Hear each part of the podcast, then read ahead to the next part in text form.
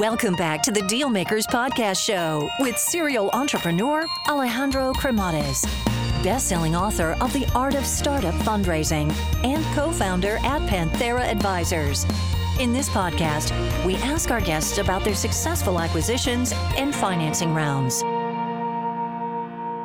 Hey guys, so just a quick overview here on Panthera Advisors as I think it might be of value to you. So, Panthera Advisors exists in order to help founders that are in the process of raising capital or get their company acquired.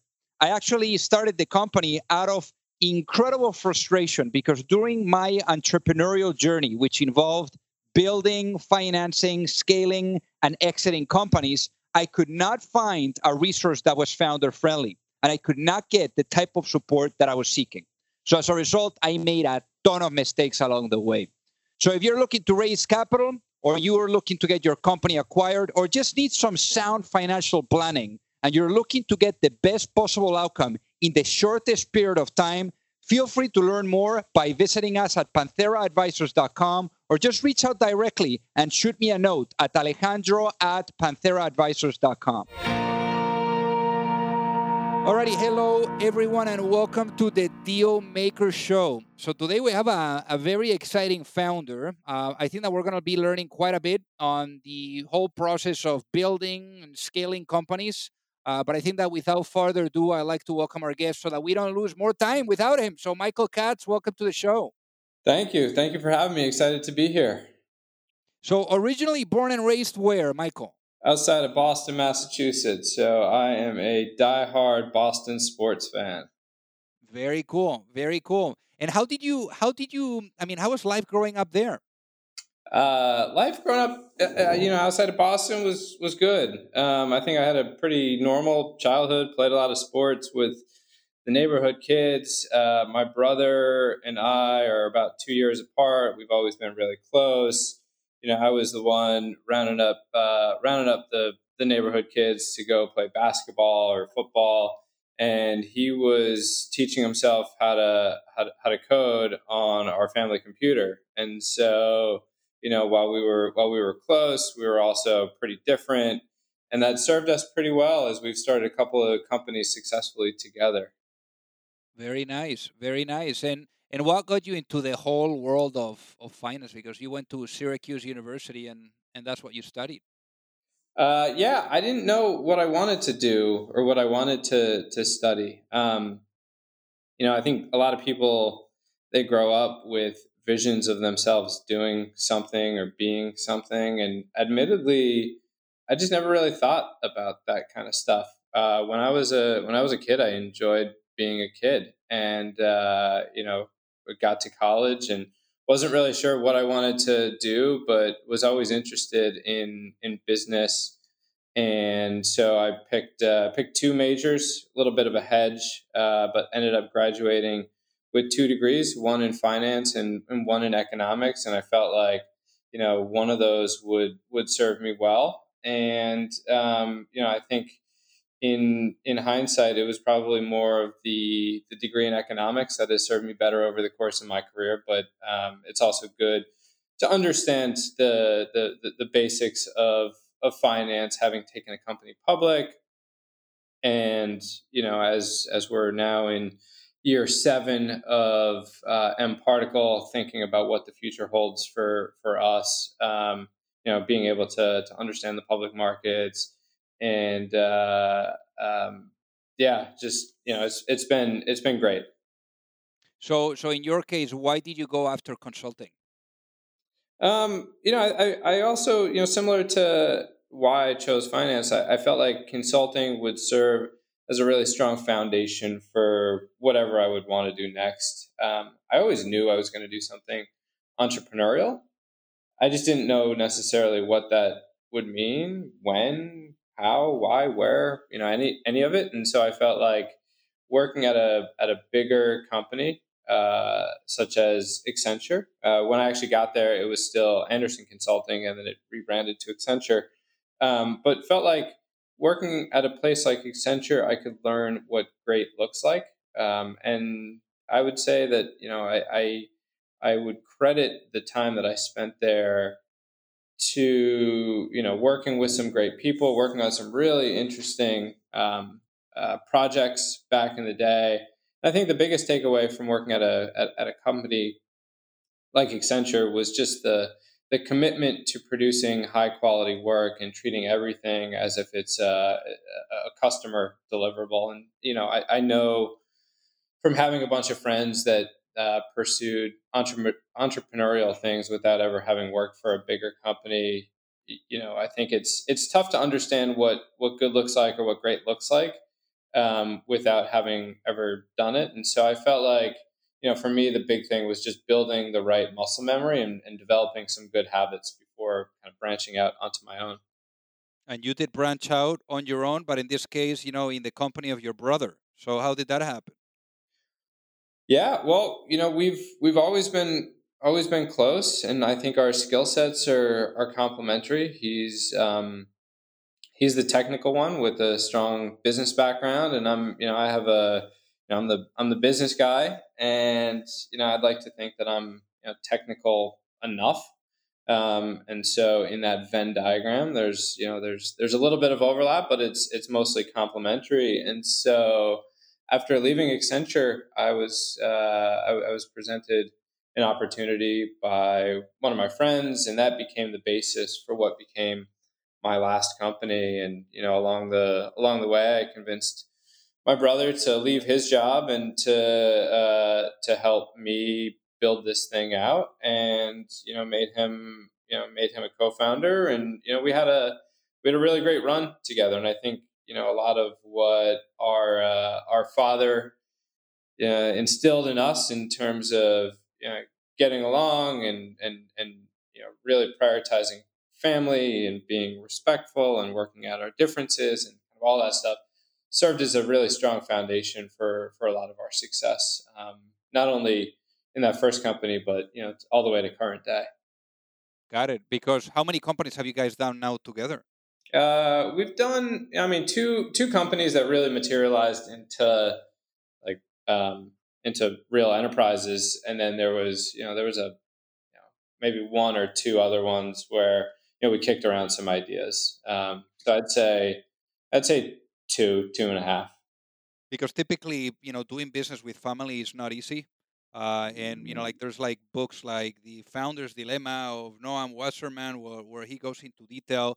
But obviously, in your guys' case, you know, it has panned out well, and, and you're talking about like the good relationship that you guys, you know, have always had. But but I guess you know, like how do you materialize that, you know, let's say relationship that you had as family members into being able to really transition that into business and be equally you know successful in terms of having a healthy relationship how how how did you guys manage to do that yeah it's a good it's a good question um, you know i think for for us it was about treating the businesses not as family businesses right but but really thinking about how do we build something that can that can scale right so i think you know part of it is you know, I, I don't think that this is limited to, to myself and, and my brother Andrew. You know, I think it's it's required in any business. Uh, putting ego aside, right? I think we both come to the table with some some really strong opinions on on the way that things need to be run and what needs to happen in, in order to ensure success. And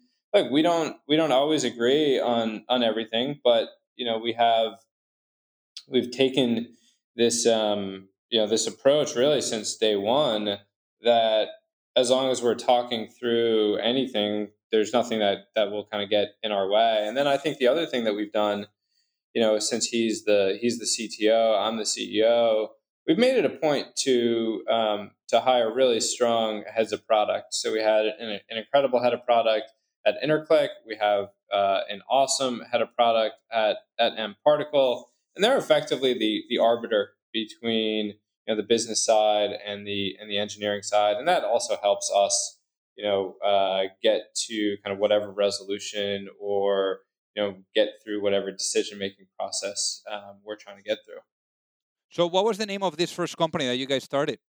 Um, it was called Interclick, and it was in the advertising technology space. And we started it in the mid 2000s. And what made us unique and differentiated was we built this um, this incredible data platform that could ingest data from a variety of sources and and and um, systems, and a lot of the innovation was around um, breaking down data silos, and a lot of this ended up serving as the the basis for for what we're doing at mParticle. The big difference was, you know, it was tied to a fundamentally different business model. So the first company was was an ad network, and so when we built out our data platform, it was effectively a bigger, better, smarter brain that allowed us to do more with uh, with data and to do it faster. And you know, uh, in 2009,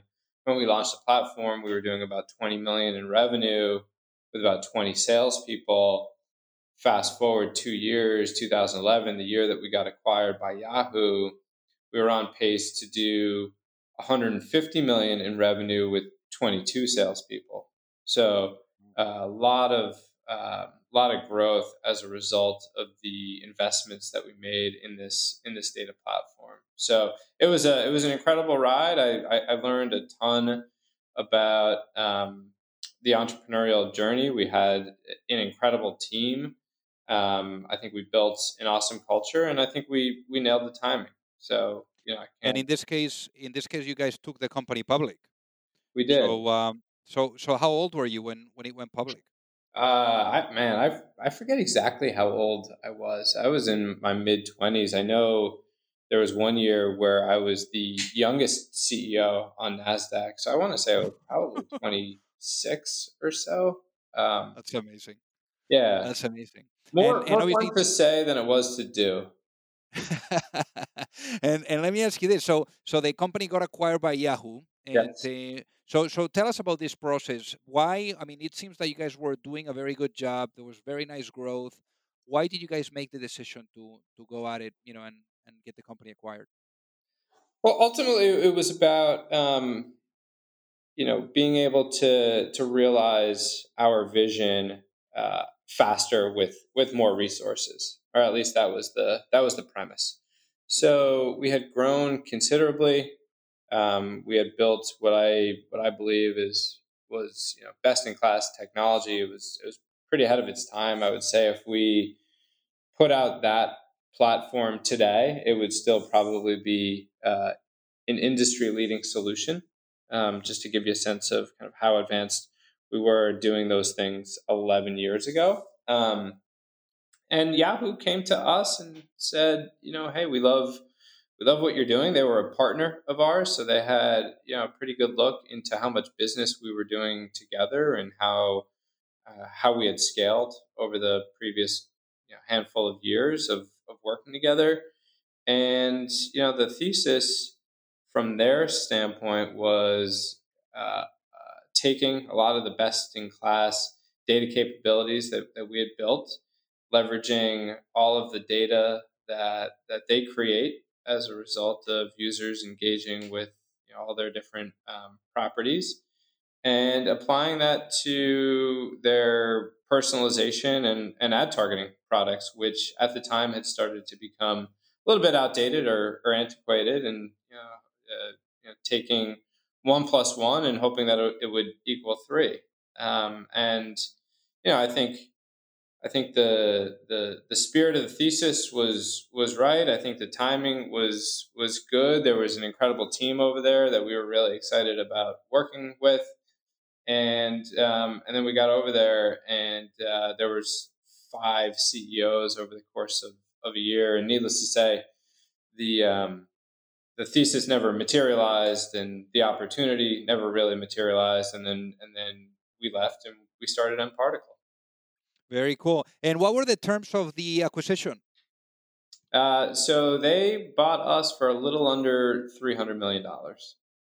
Wow, I mean that's quite a quite a run. And did you guys raise any money for this business? Yeah, so we we actually bootstrapped InterClick in the early days. So we started really with a with a check from my friend's father and as he was handing it to to me to start the business and it was it was a $25,000 check um, which I think for me at that time was like the most money I'd ever seen at at one point. And you know, so he's handing me the check, and then he pulls it back and says, "Make it last because I'm not writing another one." okay, oh, yeah, I can I can do that. I didn't know I didn't know what I was signing up for. It's just you know, so okay. kind of had a roll with what I said I was going to do, and uh, we made it work. We got we got really profitable really quickly. Um, you know, albeit a very different point in time. The the advertising, the digital advertising ecosystem was much more of the kind of wild wild west, and still very relationship oriented, and and it predated a lot of the programmatic um, uh, revolution and so it's just a you know a, a, lot of hustle and you know we we got to a point i think within 90 days where we had a million dollars in the in the bank and felt like we had we had made it. Um, and so we just you know we bootstrapped for the next few years and then um, you know we had uh, i had a conversation with with my co-founder whose uh, whose father put in the money and he wanted to he wanted to try to sell and I wanted to keep going. And so we found a way to recapitalize the business and we found some investors that were willing to do that and um, get him out and put some money on the balance sheet. And it wasn't it wasn't a ton of money, but it was a few million bucks and that was a few million more than we ever had in the in the past. And we took that, you know, all the way to to the point where we um, ended up listing on on NASDAQ and then we did a you know a, a kind of quote unquote real IPO, um, but it was still pretty modest. Um, you know, we we only ended up raising, you know, right around twenty million dollars to, to to be invested into the company, and um, you know, we uh, at that point though we were already you know, hyper profitable. So uh, it was, you know, it was a, a great lesson that I think built the the right muscle memory in terms of being really disciplined about how we how we think about capital allocation and investment in in growth. And I would say it's you know it's, it's interesting because I think we've done it almost the exact opposite at at mParticle. Um, you know, we raised a, a, really large seed round here, um, about nine million dollars in before before we even launched the the product. Um, uh, and we'll and we'll talk about and we'll talk about about mParticle and and then also the um, you know the round. But but I guess before getting into the details of the round, let's talk about like so here you guys are at you know like the business has been acquired by Yahoo. Mm-hmm. Uh, and obviously, you're not as excited with all the changes with CEOs and everything. And probably you guys start to think, hey, maybe maybe there's something else that we could be doing here. And and and tell us about that process until you said, hey, let's let's go at it. Let's do it with mParticle. Yeah, I mean, you know, it's it as an entrepreneur, you're always looking at the world and saying, uh, you know, where's the opportunity? What what needs improvement? You know, I, I do fundamentally believe that, you know, for for anybody out there listening, if you have entrepreneurial aspirations, you have to start with the problem, right? You have to identify uh, a problem and and a need, and and then you start working on the solution. Anytime you're you're you're you're building a solution looking for a problem that typically doesn't go well.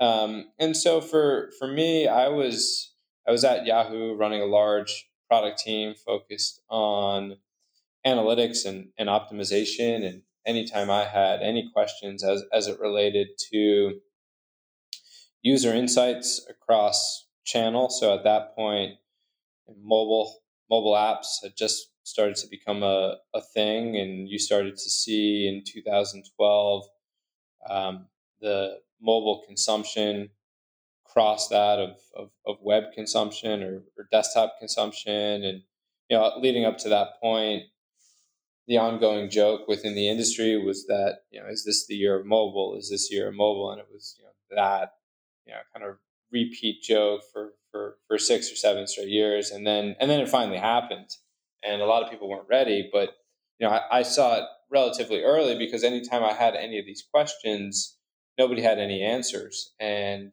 it felt like anytime we were we were talking about uh, mobile usage or cross-platform usage, there was just there was no way to get good answers other than having to submit a ticket to the help desk and then I'd get an answer, you know, two weeks later. And it was like, well, I stopped I stopped caring about that about 13 days ago, so I'm on to I'm on to the next. And um, for me, I took note of that because it felt like you know you had this really exciting platform shift, um, but you had really no infrastructure, and having just gone through you know this ecosystem um, explosion where in the early days of uh, digital advertising, you had you know very direct paths between buyers and sellers, and then you had fragmentation and a number of exits, and then you have more specialization and then integration along like the, the data supply chain. Our bet on on mParticle was really based on everything that we had seen at Yahoo and uh, and, and and leading up to the acquisition, where you know you have you know these rapidly evolving ecosystems, and you know what happens in those opportunities or in those instances where opportunity gets created, and we felt like if anybody was going to do it, why not why not be us? So then, in this case, why did you go with uh, raising so much money? I mean, you know, like on the other operation, you guys were really bootstrapping and being very careful. You know, like as you were, you know, thinking about growth and and investment allocation as you were describing. But here, you know, like you just went at it right away. You know, like with funding, and and you guys have raised quite a bit. So, how much capital have you guys raised to date?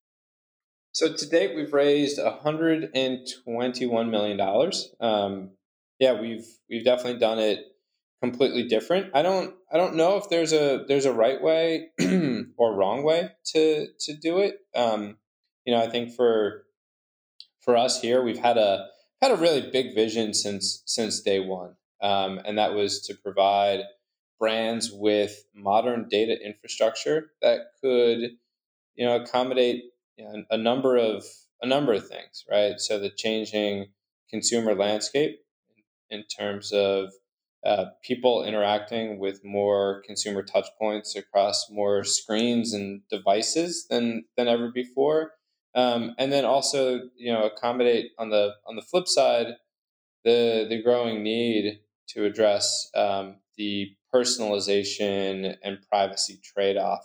And so, building for you know lots of lots of scenarios around activation and then and then privacy meant that there was going to have to be a lot of technology built. And so we started the company really with our 10 best engineers from our from our previous company. And it was like, let's just let's just go. And so we built and we built and we, we stayed heads down really for the first couple years. And then we finally got into market really about yeah, 20 months later. And know, fast forward a couple months, and we started to to, to close business, and you know, we haven't haven't really looked back since. And it's been it's been an incredible ride, but I never felt like at my first company we had the opportunity in in front of us where we could go out and build a category, lead the category, and transform the way that people were doing things. We were always just part of an, an existing set of of solutions, and it was about being incrementally better than the than the next guy. Um, whereas this is, you know, it's it's it's effectively greenfield, and we're solving some some really universal challenges that I think every company in the world faces. And I've heard you talk about culture uh, also, uh, especially as well with the with the previous company with Interclick. So, so how do you think about culture, and how are you guys building the culture for mParticle? Yeah, so at um, at Interclick, I think we ended up building a great culture somewhat by happenstance. We just hired a bunch of great people, and the culture came together, and um, we were really fortunate. So you know, I think I think this time around, while we were doing our our retrospective on on Interclick and thinking about what what were the things that really made us special and, and, and unique, I, I wrote a post on the I think it was like the 15 things that helped us build a, a $270 million company.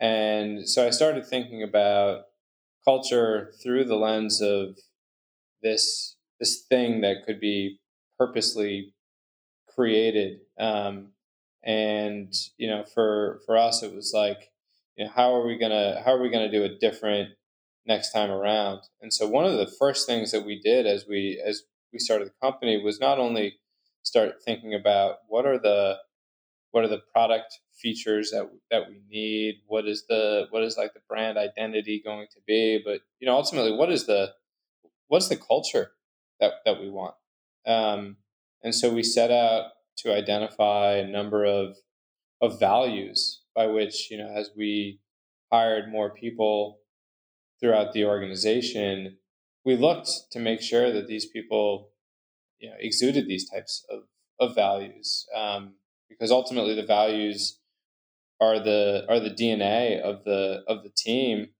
And the team the collective personality of the of the team is essentially the culture. So you can you can start to shape these things through your hiring practices through your compensation plans through your uh, communication protocols um, and that ultimately becomes the the culture. And so you know we set out to you know create a, a, culture of, of extreme ownership and, and accountability in the in the early days. And I think that served us really well to to make sure that you know we would come out on the other side you know, not only just alive um, but you know alive and, and, and thriving but you know I think then you also have to continue to evaluate your your culture your your needs change uh, as you as you as you grow. You know in, in the early days it's really about you know, how do i how do i ensure kind of my basic needs are are met right? Um, but you, know, you get to kind of where we're at now 150 people or so and it's not just about ensuring survival anymore um, it's about things like psychological safety and, and, creating a work environment where where people can do their best work, but they they you know they they're also motivated to collaborate um, with with others and play nice in the in the sandbox and treat people with respect while also eliminating you know the fear and anger that can come with you know the stress of of growth and the uncertainty of you know building and leading new new categories. And you know, I think the thing that we've seen over the past year or so is that you know as as companies grow and they get you know to that 150 person mark and they start thinking about moving out of that startup mentality into more of like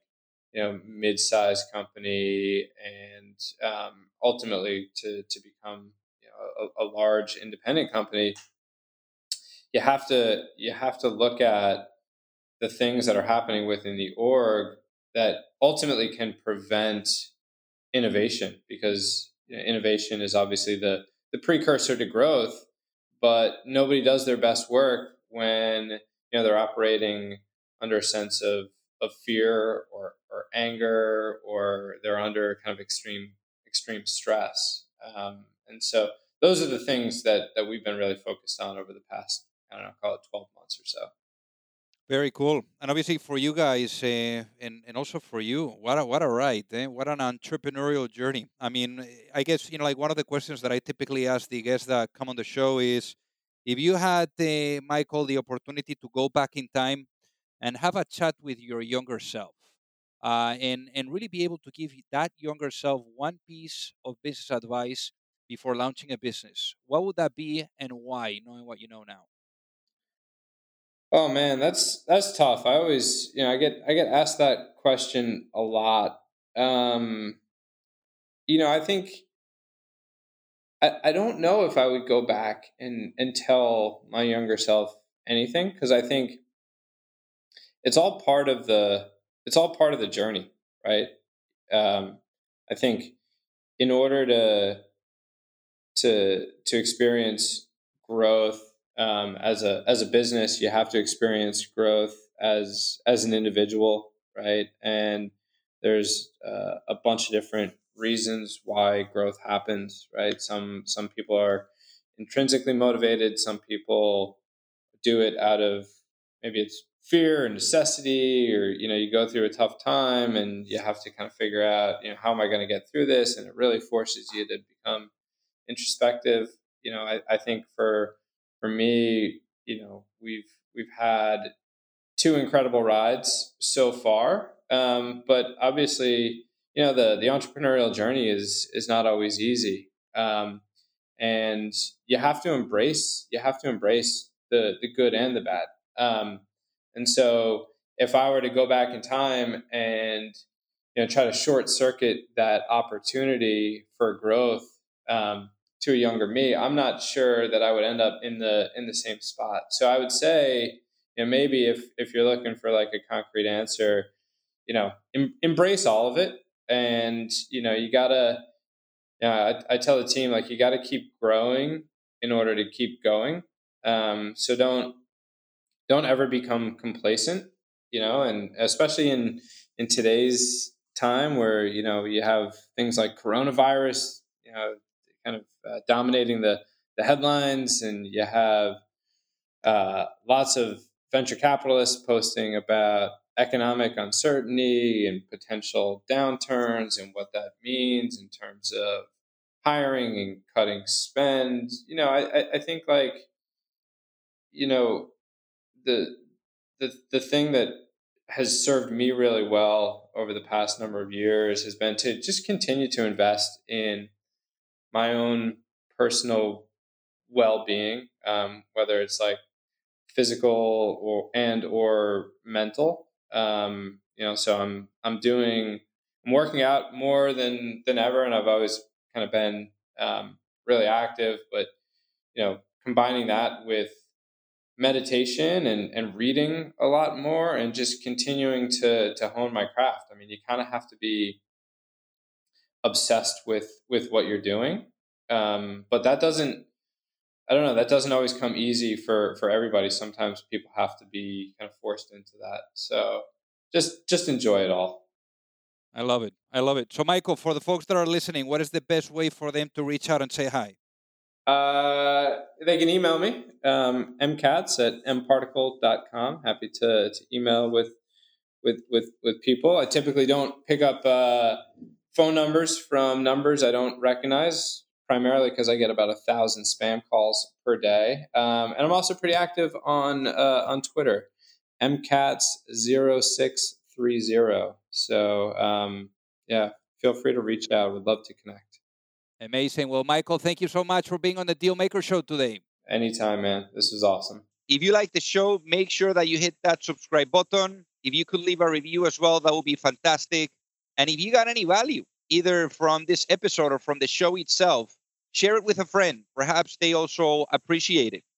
So also remember that if you need any help, whether it is with your fundraising efforts or with selling your business, you can reach me at alejandro at pantheraadvisors.com. You've reached the end of another episode of the Dealmakers Podcast. For free resources and materials, head over to alejandrocremades.com. Thank you for listening and see you at the next episode.